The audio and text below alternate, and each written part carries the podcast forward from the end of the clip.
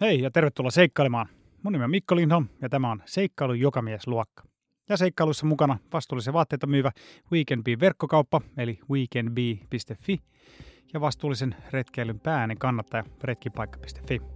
Jos aina odottaa vaan sitä yhtä ja suurta seikkailua, kun ainakin itselle ne niin kuin arjen, arjen pienet seikkailut ja retket ja viikonloput on niitä, niin kuin, mitkä tuo sitä hyvinvointia ja, ja arjen parhautta, ne, ne niin kuin hyvät hetket luonnossa, niin, niin kyllä niitä mielellään sinne sijoittelee sinne tänne, eikä vaan kerran vuoteen.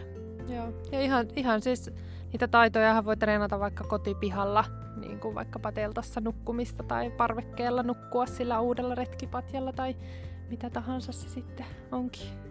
Tänään mulla on vieraana Kaisa Liesmäki ja Ella Provialer, eli kaksikko Luontohaaste-nimisen blogin ja Instatilin takaa.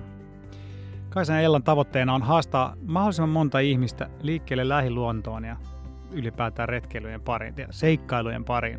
Aina ei valitettavasti ole mahiksi lähteä vuodeksi maailman ympäri purjehdukselle tai kuukausiksi vaeltamaan Lappiin itselläni ainakaan, joten musta olisi hienoa, että kaikki me ovittaisi ottamaan ilo irti niistä arkisista iltareissuista lähimetsään tai, tai viikonloppureissuista läheiseen kansallispuistoon. Me asutaan Suomessa, joten varmaan mistään päin Suomea lähimpään kansallispuistoon ei ole pitempään kuin kahden tunnin matka.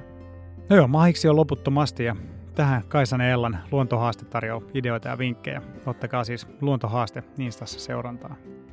Tervetuloa seikkailu luokkaan, Ella ja Kaisa. Kiitos. Kiitos. Mä täällä osoittelen käsillä. Ella istuu oikealla puolella ja Kaisa vasemmalla puolella. Kaikki kuulijat varmasti näkee nyt näkee tämän. Mutta joo, hei mahtavaa. Tervetuloa. Ihan, että pääsitte käymään vieraana. Ja ehkä aloitetaan, me ollaan nyt tässä kovaa vauhtia menossa kohti kesää. Ja kuulijat varmaan suunnittelevat, tai itse ainakin suunnittelen jo kaikkia kesän seikkailuja. Niin mä jotenkin toivoisin, että tämä jakso inspiroisi kaikkia sitten kokeilemaan vähintään yhtä uutta juttua tänä kesänä. Vähän tämän teidän blogin teeman mukaan. Mutta onko teillä itsellä jotain semmoista, mistä te olette nyt tällä hetkellä tosi innoissanne? Tai onko teillä jotain, mitä te odotatte tältä niin tulevalta kesältä? No mulla ainakin ykkösenä se melonta, vaikka se onkin ollut jo useamman vuoden, niin nyt on ehkä vielä semmoinen ekstra kimmoke siihen, Eli tällä hetkellä varm- tai tänä kesänä varmasti vesillä tulee vietettyä aika paljon aikaa. Ja se onkin parasta ehkä Helsingissä asumisessa ja tässä pääkaupunkiseudulla, että tässä on paljon, paljon vesillä liikkumismahdollisuuksia. Joo, aivan. Mitäs Kaisa Turussa? No sama juttu. Saaristo ja Melontaa varmaan tulee olemaan tämä kesä täynnä, mutta sitten mulla on myös ensimmäinen ultramatkajuoksu, niin se on varmaan sellainen itselle aika iso juttu. Okei. Toivottavasti toteutuu. Joo, kuulostaa mahtavalta. Missä, mihin te olette menossa? Hetta-Pallakselle yes, juoksemaan. Se on, se on hieno reitti. Mä olin kanssa elämäni ensimmäistä kertaa juoksin yli maratonin mittaisen matkan siellä ja se oli kyllä no, hymyssä suu, vaikka olikin ihan hirveätä, mutta oli kyllä niin hieno kokemus. Että, joo, hyvä, no niin. ihana kuulla. hyvä.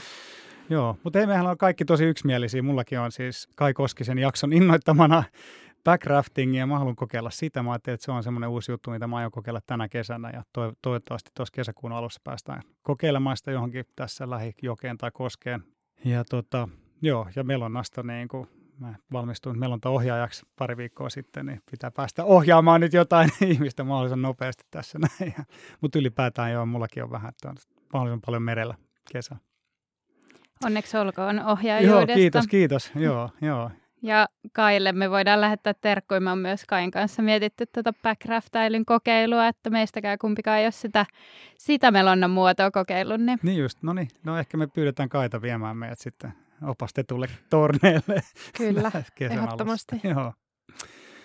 Mutta joo, teillä on siis Luontohaaste-niminen blogi ja Instatili. Te olette aika aktiivisia sillä saralla. Kertokaa, mistä tässä on kyse ja mistä tämä kaikki sai alkunsa. No luontohaasteen ajatus on se, että me halutaan inspiroida ja myös jakaa tietoa retkeilystä niin, että jokainen voisi lähteä seikkailemaan luontoa ja lähteä retkeilyn maailmaan. Ja luontohaaste on saanut alkunsa siitä, että me ollaan tavattu toisemme eräopas koulussa ja siellä sitten mietitty, että millä tavalla me voitaisiin ehkä niin kuin jättää oma jälki tai jotenkin olla, olla mukana tässä niin kuin retkeily, retkeilyalassa, että mikä olisi meidän näköistä toimintaa. Ja, ja sitten perustettiin tämmöinen luontohaaste, luontohaastetili ja, ja sitä nyt tässä vuosien aikana ollaan sitten niin kuin kehitetty ja, ja jatkojalostettu ja perusideana on siis haastaa ihmisiä erilaisiin tempauksiin ja, ja konkreettisiin luontohaasteisiin siellä luonnossa. Niin, niin. Joo, se on musta ihan mahtava idea. Mäkin törmäsin ihan vaan Instassa, Instassa siihen ja jäin heti brausailemaan niitä. Musta ne oli tosi kivoja. Kertokaa vähän, että jos ihmiset ei ole tunne vielä tätä luontohaastetta, niin kertokaa vähän, että minkä tyyppisiä ne haasteet on ollut. No joo, äh, tällä hetkellä me julkaistaan aina kuun alussa semmoinen haastelista, jonka voi vaikka tallentaa itselleen ylös puhelimeen ja sieltä sitten lähteä tekemään, mutta ne on hyvin, hyvin matalalla kynnyksellä. Tänä, tässä kuussa on nyt ollut esimerkiksi päiväunet riippumatossa ja, ja vähän villiyrteihin tutustumista tai pyöräretkeä ilta-aurinkoon ja, ja tota, välillä kokeilla jotain uusia lajeja tai uusia retkikohteita tai tehdään retkiruokaa. Kyllä, ja sitten niihin koitetaan aina linkittää tietenkin sit li- tietoa, että eri blogitekstien muodossa tai sitten ihan Instastoreissa näytetään esimerkkiä, että miten me itse esimerkiksi toteutetaan tämmöisiä erilaisia juttuja. Ja ajatuksena just se, että, että tarjota niin uudenlaisia näkökulmia siihen, että mitä kaikkea siellä luonnossa oikeasti voikaan tehdä, koska mitä, mitä niin kuin aktiivisemmin siellä toimii, mitä erilaisempia juttuja siellä tekee, niin ehkä jokainen sitä kautta löytääkin sit erilaista tarttumapintaa siihen, että mikä se mun juttu siellä luonnossa on. Ja, ja kyllä me uskotaan siihen, että mitä enemmän siellä luontoympäristössä viettää aikaa, niin sitä merkityksellisemmäksi se meille jokaiselle tulee sitä myötä. Ja sitä, sitä myöten kasvaa myös ehkä semmoinen niin kuin tietynlainen vastuu ja halu myöskin suojella sitä luontoa ja pitää sitä huolta. Joo, varmasti. Onko jotain toistuvia teemoja tai kysymyksiä, mitä teidän niin seuraajat sitten kyselee teiltä? No nyt me on, puhutaan paljon retkiruuasta, niin retkiruoka on sellainen teema, joka kiinnostaa ja, ja inspiroi ihmisiä tosi paljon. Mutta sitten paljon saadaan myös ihan sellaisia varustevinkkejä ja retkikohdevinkkejä, että no mihin voisi mennä. Sen tyyppisiä ainakin.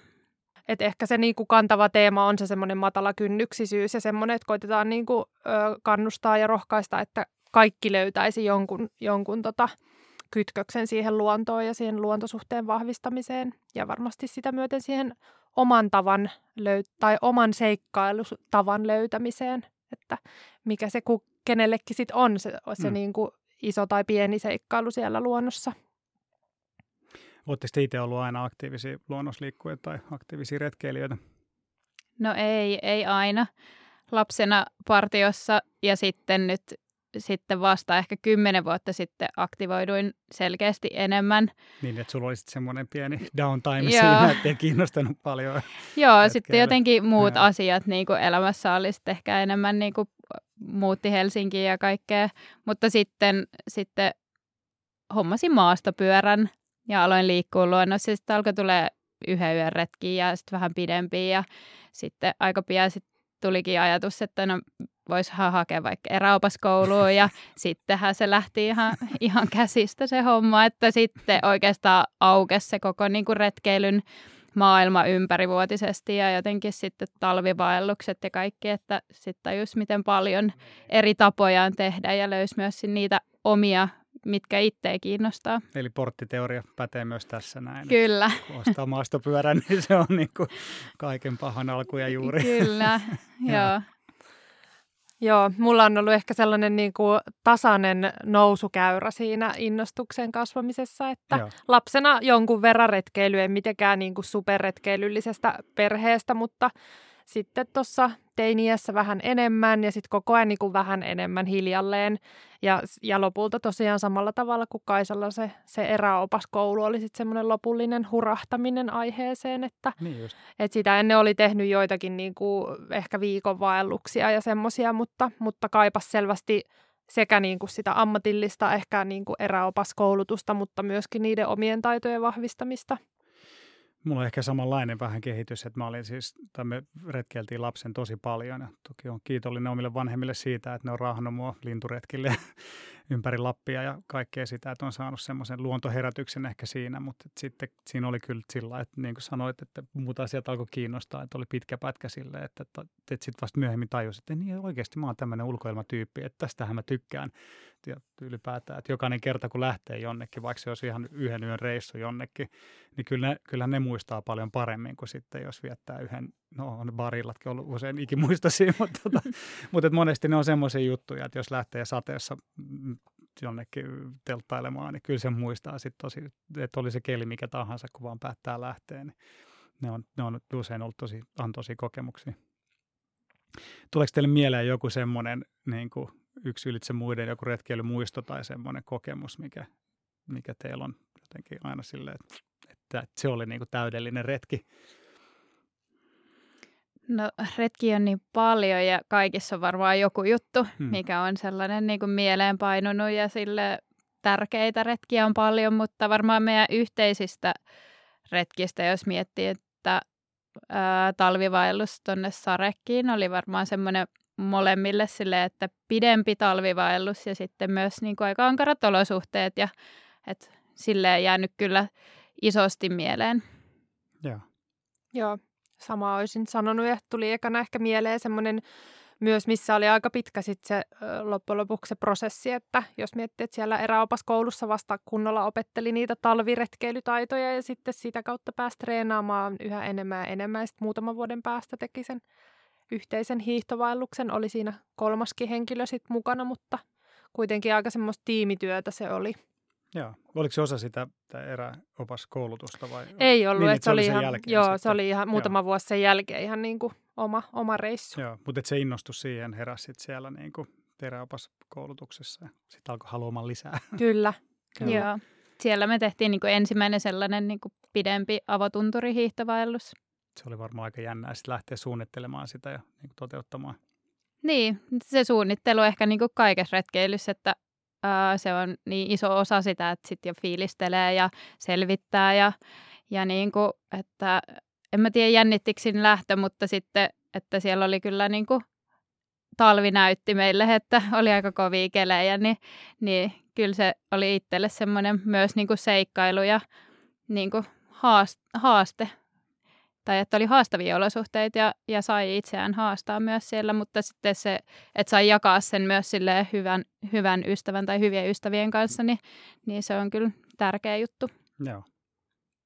Kyllä, ja kyllähän niitä taitoja treenattiin paljon, ja, ja yhtä tärkeä kuin se suunnittelu, niin on ne myös kaikki ne välivaiheet. Paljon niin treenataan erilaisia taitoja, ja ja, ja tosiaan sen eräopaskoulun ja tämän reissun välillä oli myös muita talviretkiä ja niin kuin sellaisia, että... Niin, niin että, että pikkuhiljaa. Joo, mm, pikkuhiljaa sitä kohti ja, ja siihen ihan myöskin hurahdettu kyllä siihen talvi, talviretkeilyyn, vaikka asutaankin täällä Etelä-Suomessa, missä ei välttämättä sitä kunnon talvea aina ole. Niin. Sitten on pitänyt kuitenkin pohjoiseen päin lähteä, mutta, mutta pääosin Suomen, Suomen maastoissa ja sitten tuossa niin naapurimaissa, Ruotsissa ja joskus Joo. Norjassakin. Niin, onko teillä, jos te lähdette viikonloppuretkelle, niin onko teillä sellainen fiilis, että te valmistaudutte siinä johonkin vai onko se vaan ihan, niin kuin, ihan vaan huvin vuoksi?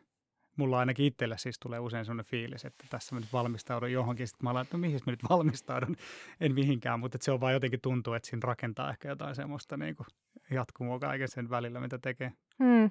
Tästä me itse asiassa aika paljon puhutaan Kaisankaan, että, että kuinka paljon on niin kuin erityyppisiä ihmisiä, että joillakin se, että sulla on pit, jossain pitemmällä se tavoite, niin se niin kuin motivoi tosi paljon tekemään. Itse, itse mulla harvoin on sellaista niin kuin isoa päämäärää, että mä taas nautin ehkä semmoisista jopa extempore-jutuista eniten, mitkä tulee niin kuin muutamaa päivää ennen se koko idea siitä reissusta ja sitten se, sit se tuntuukin tosi seikkailulta, koska sitä ei ole kauheasti kerennyt niin kuin fiilistelee eikä, sitä, eikä mm. siinä ole mitään sellaisia niin kuin vaikkapa kilometripaineita tai mun ei tarvii raportoida sitä välttämättä minnekään tai niin kuin, että tavallaan mm, se on mun, mun tyy, mulle tyypillistä tapaa retkeillä se semmoinen niin kuin, ehkä, ehkä niin kuin, että se ei välttämättä nimenomaan liity mihinkään pitempiaikaiseen tavoitteeseen. Joo, niin, että nyt on pari päivää vapaata, että joo, tonne noin. Että joo, kuulet, ja sään mukaan. Joo. Niin, niin, aivan, joo.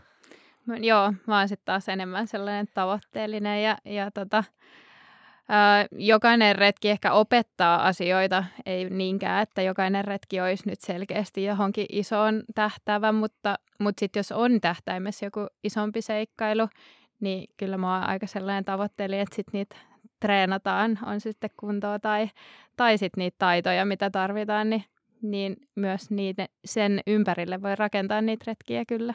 Niin just, joo.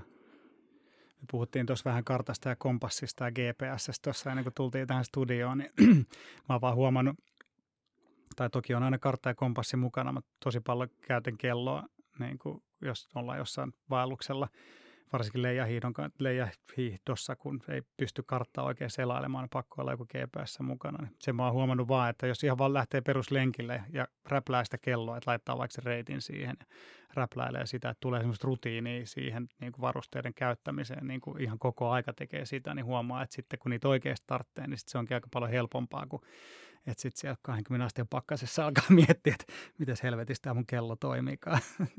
Joo, ja siis kyllä ehdottomasti, että niin kuin aina retkillä just oppii omista varusteistaan ja, ja oikeastaan jos nyt ajattelisi, että haaveilisi vaikka jostain viikon vaelluksesta, niin kyllä me kannustetaan siihen, että ensin lähtee testailemaan niitä omia varusteitaan, vaikka ensin öitä ulkona voi harjoitella parvekkeilla ja kotipihassa ja sitten lähiretkillä ja, ja pikkuhiljaa pidentää, jolloin ne niin kuin, varusteet tulee tutuksi, mutta myös siinä koko ajan oppii niitä retkeilytaitoja vähän niin kuin huomaamatta ja, ja ne on niin kuin tärkeitä välivaiheita.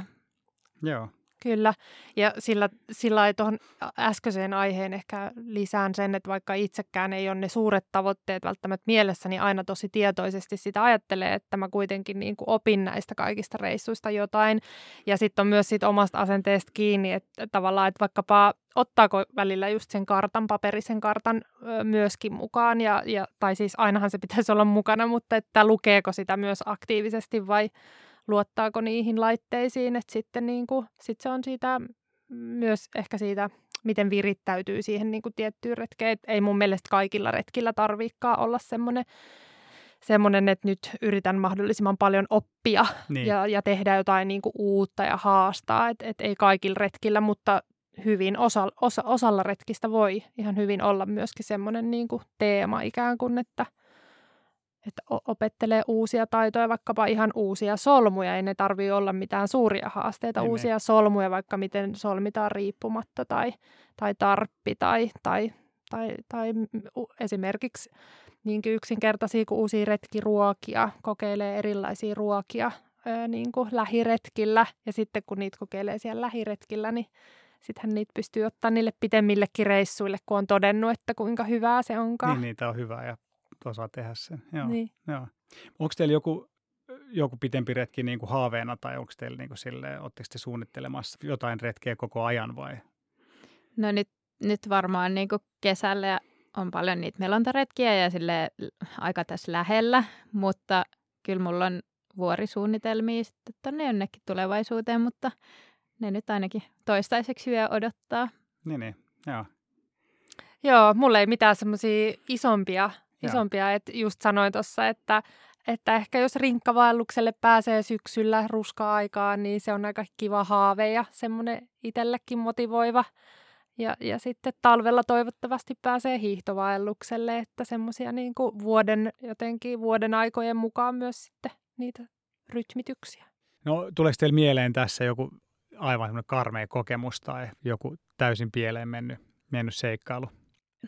Niin, ei tule mieleen mikään, että olisi niin kuin koko reissu mennä, mennyt pieleen, mutta siis kommelluksiahan sattuu varmasti niin kuin niin. joka reissulle. Niin, mutta eipä, eipä oikeastaan ehkä sitä mm. jotenkin osaa kääntää ne sitten jotenkin semmoisiksi aina niin kuin opettavaisiksi.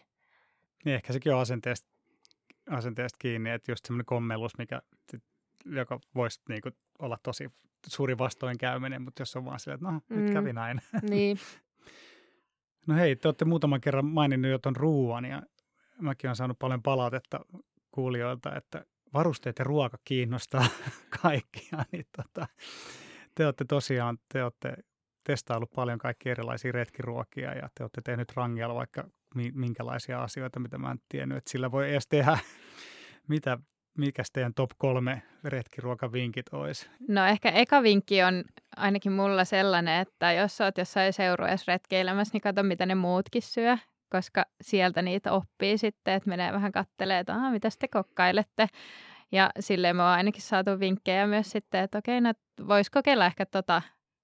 Joo, siinä onkin aika iso haitari, koska jotkut syö purkkihernekeittoa ky- kylmänä suoraan purkista ja sitten toisilta taas huomaa, että se, se ruoka on sen niin kuin retken kohokohta. Että niin kuin yksi mun kaveri sanoi, että se harrastaa kaikkia semmoisia lajeja, missä saa syödä eväitä. Mm. Aika hyvä. se oli hyvin kiteytetty. Todella.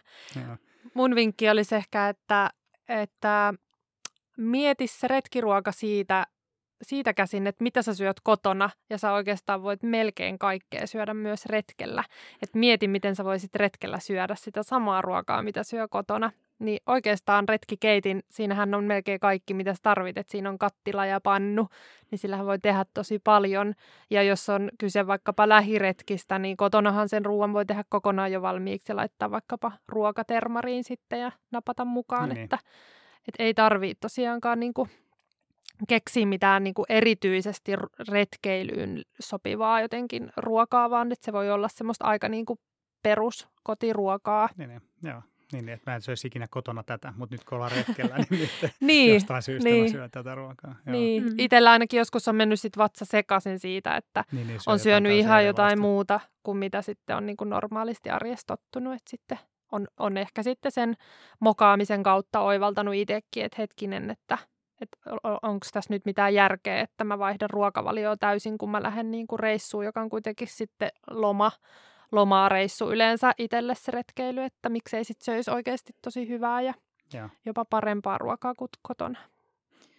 Ehkä me voidaan antaa kolmas niin kuin ihan konkreettinenkin vinkki. Nämä oli mm. tällaiset aika, ää, varmaan molemmat just, just eilen puhuttiin, niin trangi ja pizza tai retkikeittimellä tehty pizza on okay. kyllä sellainen, mitä suosittelen kyllä kaikkia kokeilemaan.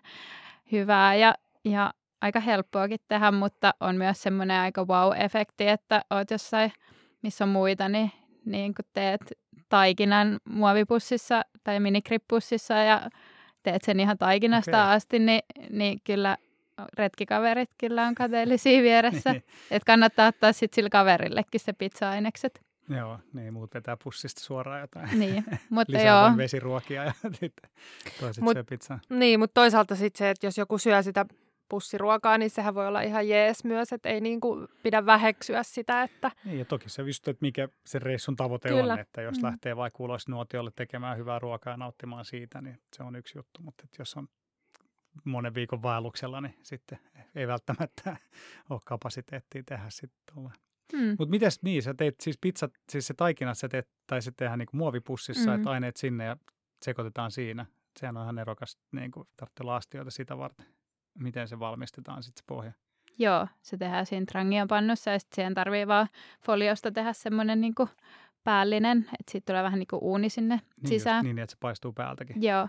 Okay. Ja jotta ei jää pohjaan kiinni, niin sinne laitetaan vähän tota, eriste, eriste tämmöistä foliopötkylöitä, se ja sitten leivin paperi ja sitten siihen se pizza. pizza.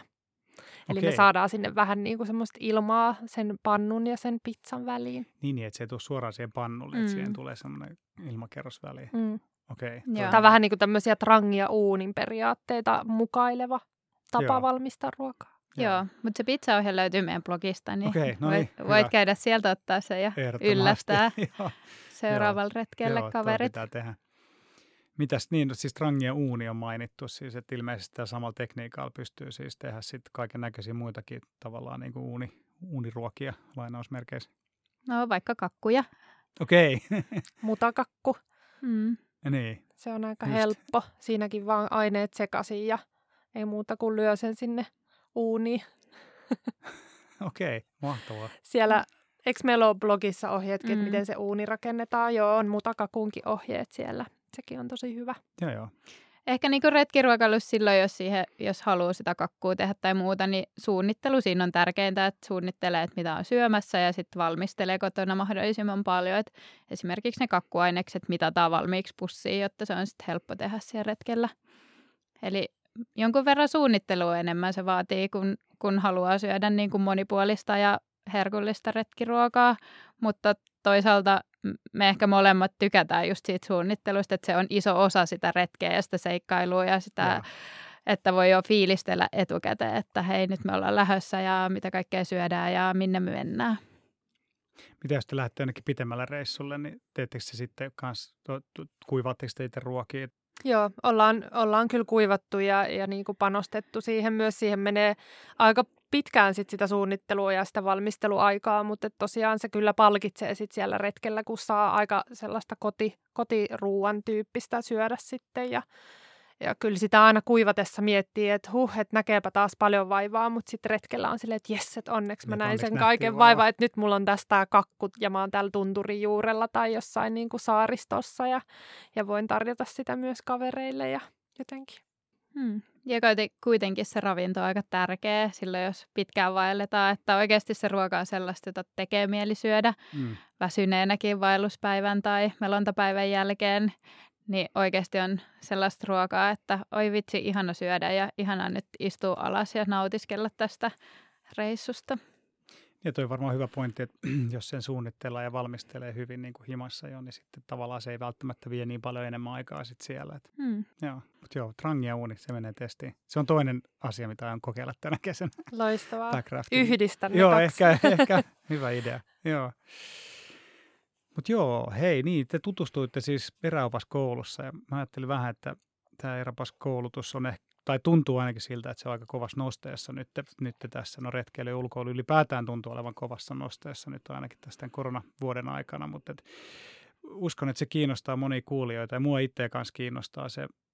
Kertokaa vähän siitä koulutuksesta ja minkälaisia odotuksia teillä oli sen koulutuksen suhteen, niin kuin te sen aloititte. No mulla ei ollut ihan hirveästi ehkä odotuksia ja, ja mä en ihan hirveästi selvittänyt etukäteen eräopaskouluja aika paljon, että niissä on vähän erilaisia painotuksia. Et itse ajattelin, että mulle ehkä tärkein, tärkeintä on niin valmistua eräoppaaksi ja lisäkoulutusta saada ja yhdistää sitä harrastusta ja omaa duunia. Joo. Joo. Mulla oli aika sama ajatus, tai että kaipas, niin kuin, kaipas omaan työhön lisäarvoa ja ehkä semmoista niin kuin, kyllä se, sen tiesi, että se luonto on itselle tosi tärkeä. Ja sitten oli semmoinen kutkuttava ajatus, että mitenköhän mä pystyisin niin kuin, lisäämään myöskin luontotoimintaa siihen niin kuin omaan duuniin ja, ja myöskin vahvistaa niitä omia taitoja, niin kuin sanoin tuossa aikaisemmin, niin kyllä se, kyllä se sitten se vuosi myös antoi semmoista lisäaikaa miettiä. Ja se herätti tosi paljon ajatuksia siihen, että mitä kaikkea oikeasti tästä voisi niin kuin viedä omaan työhön ja mitä se niin kuin mitä se oman näköinen eräoppaajuus voisi sitten ehkä niin kuin olla. Ja sitähän tässä on sitten matkan varrella tässä nyt vuosia vähän niin kuin muoto, muotoutunut semmoiseksi oman näköiseksi. Joo. Joo, koen kyllä samoin kuin Ella, että se myös sitten oli sellainen vuosi itselle myös miettiä sitä, että okei, että mitä mä oikeasti haluan tehdä ja minkä näköistä työuraa. Antoi myös ehkä rohkeutta sellaisiin niin kuin tehdä erilaisia ratkaisuja ja, ja niin kuin tehdä oikeasti sen näköistä työtä, mitä, mitä tahtoo niin tehdä. Niin just. No aivan. Joo, kuulostaa tosi hyvältä. Mitä tota, ihan konkreettisesti, missä, missä te kävitte sen kurssin? Me ollaan käyty tuolla Nurmijärvellä eli Kiljavan opistossa, Joo. eräopaskoulutus. Ja niitähän on ilmeisesti siis ympäri Suomea aika lailla järjestetään. Joo. Joo. Määrää en tiedä, mutta ihan niin, niin. pohjoista niin. myöten. Joo. Eli toi Nurmijärvi taitaa olla eteläisin ja, ja Muoni, onko Muoni jo pohjoisin? Varmaankin, Joo. mutta kuitenkin pitkin maata kyllä ja, ja tosiaan vähän eri painotuksilla, että sitten jos itseään kiinnostaa se, niin kannattaa vähän selvittää, että mitä eri painotuksia on ja muuttaisiko vaikka koulun perässä vai, niin, vai niin. mikä se oma, niin, oma ajatus on. aika mm. mielenkiintoinen sitten tapa tehdä se. Mikä te, teidän mielestä olisi koulutuksessa parasta?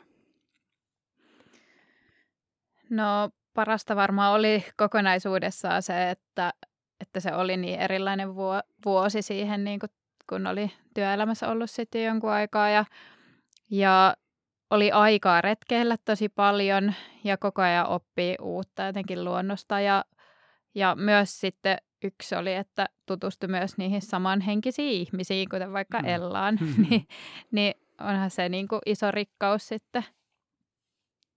Joo, kyllä. Ja kyllä mä sitten niin kuin itse koin sen luonnon jotenkin vielä tosi voimakkaasti semmoisena, että, että tajus, että kuinka paljon se on myös itselle ihan henkilökohtainen voimavara ja, ja se ihan niin kuin, tavallaan teknisesti se, että sai tosi paljon välineitä enemmän siihen luonnossa liikkumiseen, niin kyllä se syvensi sitä omaa luontosuhdetta, että kyllä se on ollut, ollut tosi niin kuin merkityksellistä senkin puolesta. Joo. Kelle te suosittelisitte eräopaskoulutusta? No mä suosittelin, suosittelisin kyllä sellaiselle, joka, joka nauttii luonnossa olemisesta ja, ja haluaa saada itselleen ammatin siitä, siitä luonnossa toimimisesta. Niin toki se, että sen koulun käyminen ei sinällään ole vielä mikä avaimet käteen saat eräoppaan töitä, koska mm. aika pitkältihän eräopas toimii yrittäjänä, että sen jälkeenkin pitää ehkä luoda se niin kuin oma työ.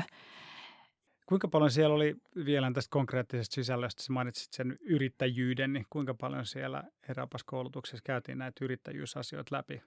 Aika moni eräopas on varmaan myös yrittäjä.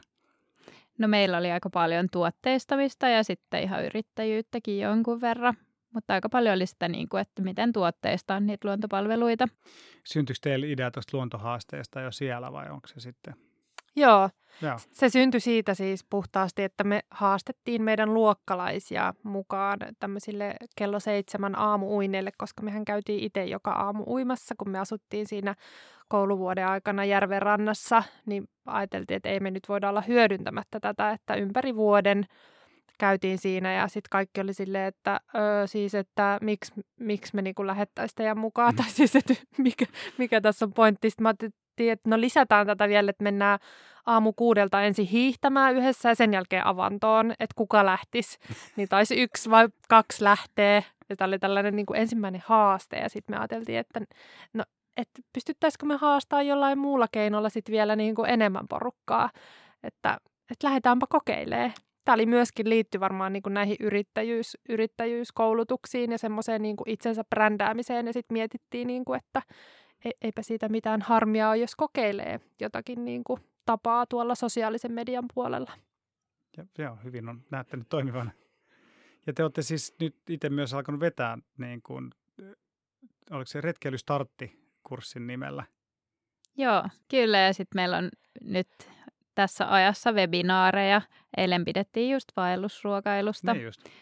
Webinaaria ja sitten on tulossa nyt myös sitten retkiruokailun perusteista. Joo. Erilaisia reseptejä, toisessa vähän niin kuin niitä perusteita ja ehkä enemmän alkeita ja toisessa sitten sitä niin kuin vaellus, vaellusruokatyyppistä eli sitten ruoan kuivaamista. Nämä on näitä meidän lempiaiheita, mutta retkeilystartissa myös käydään niin kuin retkeilyn tämmöisiä perusteita ja, ja, ja mahdollisimman matalalla kynnyksellä sitä niin kuin luontoon lähtemistä ja, ja tota, myöskin sitä vastuullisen retkeilyn teemaa puhutaan ja käydään läpi. Mitkä on isompia tavallaan esteitä ihmisille? Tai onko teille tullut sellaista käsitystä, että mitkä on isompia esteitä ihmisille olla lähtemättä retkelle? No aika monella on myös, tai ainakin on se, että ei välttämättä ole niitä kavereita kenen kanssa. Ja aika iso kynnys on lähteä yksin retkeilemään, Joo. ainakaan niin kuin yön yli retkille. Ja, ja sitä me on myös koitettu, että noi meidän retkeilystartit voisi olla myös sellaisia paikkoja, missä voisi löytää sitten ehkä niitä samanhenkisiä retkikavereita, koska sehän on aika tylsää, jos ne omat kaverit ei innostu ja se aloittaminen jää siitä kiinni. Niin, että itse on hirveän innoissaan. Niin ei saa ketään mukaan. Ja se on varmaan ihan totta, että sitten jos on retkeily vähän enemmän, niin sitten tavallaan se yksin lähteminen ei ole enää niin iso juttu. Kyllä mä itse muistan, mä olin ekan kerran Nuuksiossa yksin yötä ja mua pelotti aivan, aivan helvetisti. Mä en tiedä mikä siinä oli, mutta se oli tuntui vaan tosi, tosi silleen oudolta. Ja sitten mä ajattelin, että mä en ikinä enää lähde yksin mihinkään. Mutta sitten mä oon muutama vähän pidemmänkin retken tehnyt yksin ja sitten mä sit jotenkin noista peloista kyllä pääsee yli. Ja sitten se, se onkin aika makea juttu kanssa tehdä yksin, koska no, se on hyvin erilaista sitten. Toki niitä asioita ei voi jakaa sitten kenenkään kanssa, mutta sitten siinä on muita mielenkiintoisia juttuja ja tavallaan se itsensä voittaminen tulee ehkä aika paljon konkreettisemminkin sitten niin kuin paljon pienemmissäkin asioissa. Hmm. Ja nyt kun mainitsit nuo pelot, niin kyllä varmasti niin kuin monella liittyy myös pelkoja retkeilyyn, varsinkin sit siihen yön yli retkeilyyn, että tavallaan semmoinen, että kun ei tiedä välttämättä ja ei ole sitä kokemusta, että mitä, mitä vaikkapa siellä pimeydessä voi olla tai, tai miten siellä toimitaan tai pärjäänkö mä. Että sitten just se, että jos on se kaveri, niin sit sen kanssa pystyy, pystyy pallottelemaan niitä ajatuksia Joo. ja miettiä, että onko nämä niinku realistisia pelkoja ja voitaisiko me yhdessä niinku treenata ja, ja pala palalta pureutua Joo. siihen, että mistä ne pelot oikeastaan ehkä sitten lähtee. Joo. Tuli tämmöinen ajatus siis mieleen. Me Juha Jumiska sanoi, puhuttiin ultramatkoista sen kanssa, että aina pitää korkeintaan tuplata se niin kuin matkan määrä. Niin kuin, että jos on, jos on puoli maratonia, niin sitten voi mennä maratonille, mutta ei suoraan mitään ultramatkaa. Et, niin ehkä tässä yön yliretkeilyssä toimii sama sääntö, että pitää aina tuplata maksimissaan niiden öiden määrää, että mitä on ulkona. Että jos on yhden yön ollut, voi olla kaksi yötä ja sitten voi olla neljä yötä ja sitten voi alkaa miettiä viikon reissua ja niin edelleen. Että ei kannata heti lähteä suunnittelemaan kahden viikon retkeä, jos, on tota, jos ei ole vielä hirveästi niin kuin teltas nukuttuja öitä taustalla. Kyllä, joo. joo. Ihan hyvä kaava. joo. Mm. niin kuin niissä retkeilytaidoissa muutenkin, että pikkuhiljaa ne mm. karttuu, kun vaan tekee. Joo, joo. Ja se on musta kiva just sillä, että vähän niin kuin tietoisesti aina, tai niin nyt mä opin tämmöisen asian, ja nyt mm. tästäkin tilanteesta selvittiin, että, että sit muistaa, että niin, silloin me tehtiin näin. Kyllä, joo. joo. Ja ihan, ihan siis niitä taitoja voi treenata vaikka kotipihalla, niin kuin vaikkapa teltassa nukkumista tai parvekkeella nukkua sillä uudella retkipatjalla tai mitä tahansa se sitten onkin. Joo. Juttelette sitten varusteista sillä kursseilla?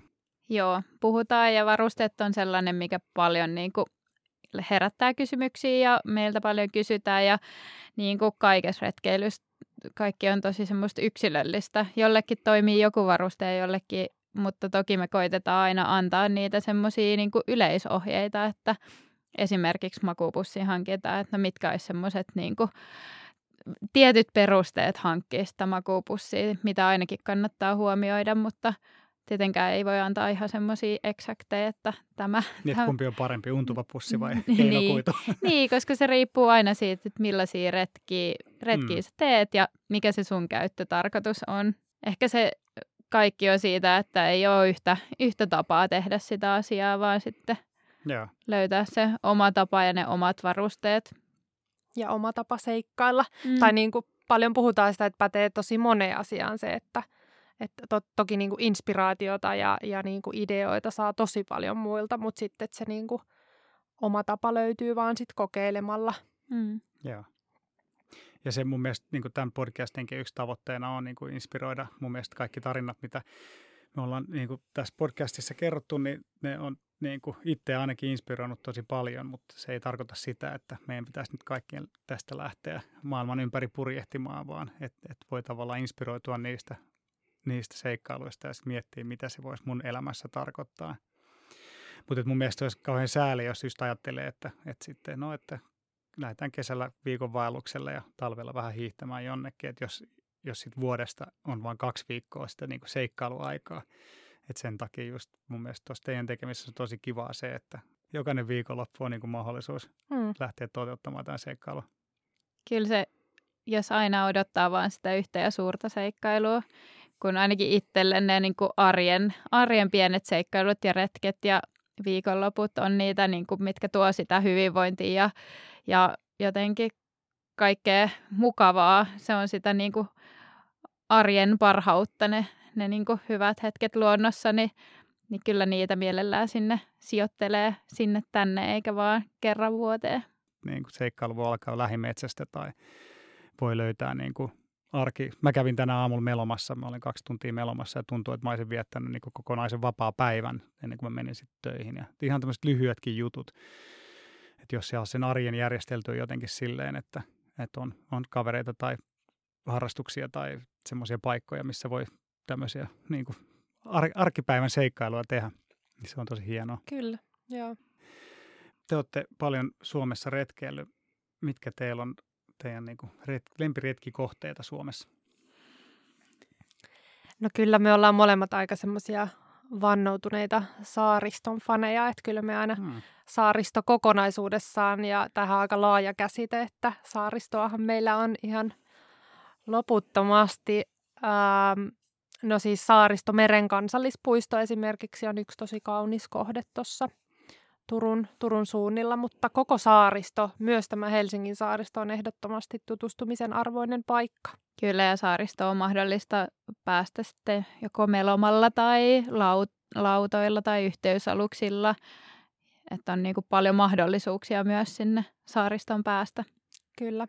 Viime vuonna pyöräilin Ahvenanmaalle tuolta niin kuin Turun saaristosta lähin, niin oliko 16 euroa oli ne lauttaliput yhteensä makso niin. kahdelta pyöräilijältä, niin ei ollut kauhean kova hintainen matka. Joo, ja aivan uskomattomat maisemat Kyllä, siellä. Niin, joo. joo, joo.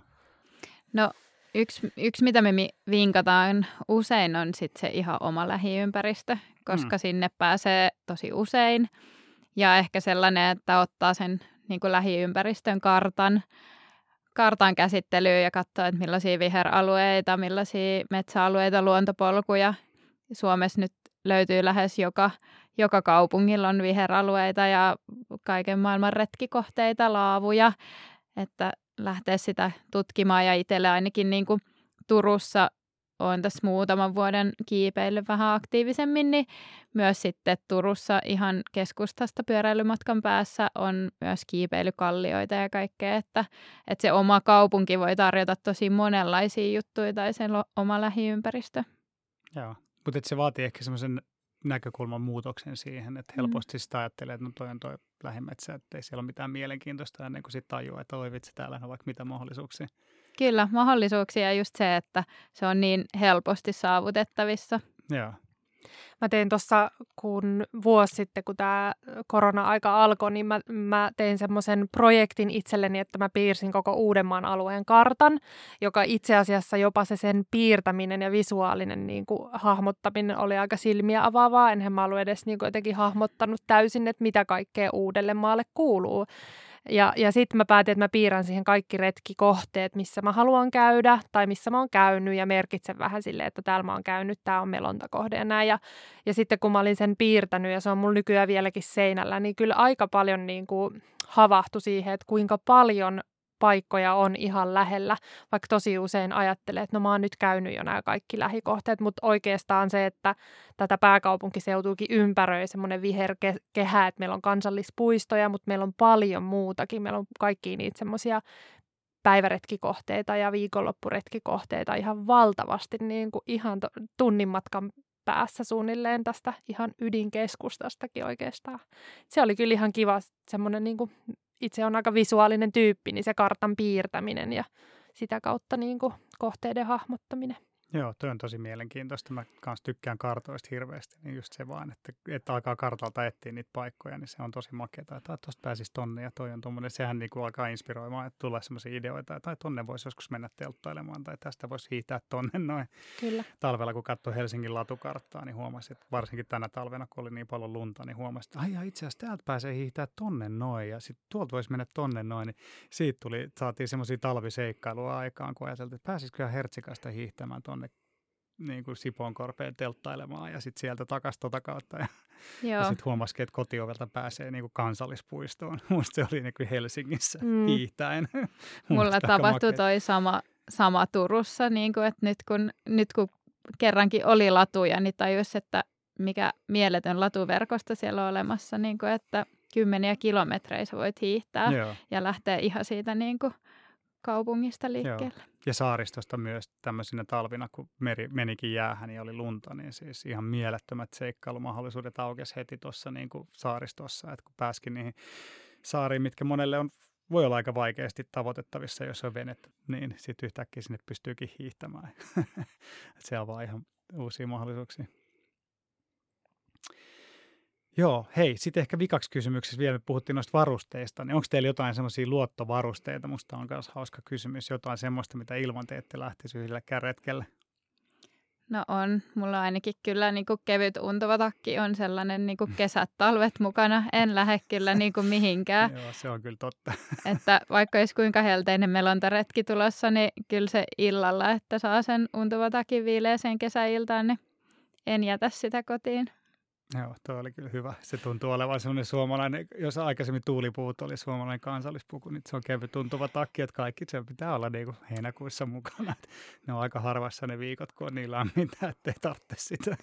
Joo, siis mä oon jo siirtynyt käyttää sitä paksumpaa talviuntuva takkia myös keskellä kesää, kun on saaristossa. Että se ohut, kevytuntuva takki alkaa jo olla sellainen aika vähällä käytöllä. Mulla luottovaruste on ehkä, ei ehkä sellainen, mitä ilmanen lähtisi, mutta mikä mulla usein on mukana on riippumatto. Et se on Joo. ehkä semmoinen myös kuvaa sitä omaa retkeilytyyliä, että aina pitää löytyä se aika niin kuin ottaa semmoiset päiväunet ja jotenkin chillata hetki, vaikka siinä ei edes nukkuisi yöunia, niin kuitenkin semmoinen, että on joku semmoinen, niin kuin, se on ehkä joku semmoinen rento elementti siinä omassa Joo. sitten. Ja omassa ehkä se on retkessä. myös semmoinen niin kuin state of mind. Joo, kuin... joo, ja mä oon huomannut, että se on myös semmoinen, että kun sen laittaa ja vaikka on porukalla, niin sitten että se on vähän niin kuin kaikille sitten niin kuin avoinna oleva semmoinen niin, niin. paikka joo. loikoilla. Kiva ajatus. Hmm. Hyvä. Hei, toivottavasti näistä ajatuksista löytyi inspiraatiota kuulijoille. Kiitos Kaisa ja Ella, että pääsitte vieraaksi. Kiitos. Kiitos paljon ja hyviä seikkailuja kaikille. Joo, toivotaan kaikille hyviä seikkailuja kesäksi. Joo, sellaisia oman näköisiä. Kiitos. Kiitti Ella ja Kaisa ja kiitti kaikille kuulijoille.